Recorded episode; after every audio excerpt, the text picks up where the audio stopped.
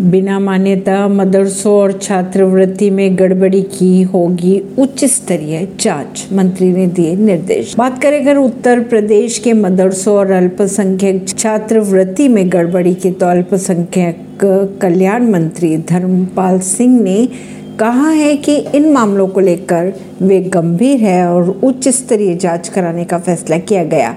कार्रवाई के लिए निर्देश भी दे दिए गए हैं। यूपी में बिना मान्यता चल रहे मदरसों और अल्पसंख्यक छात्रवृत्ति में गड़बड़ी की उच्च स्तरीय जाँच की जाएगी।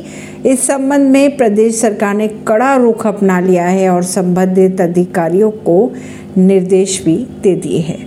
परवीन सिंह नई दिल्ली से।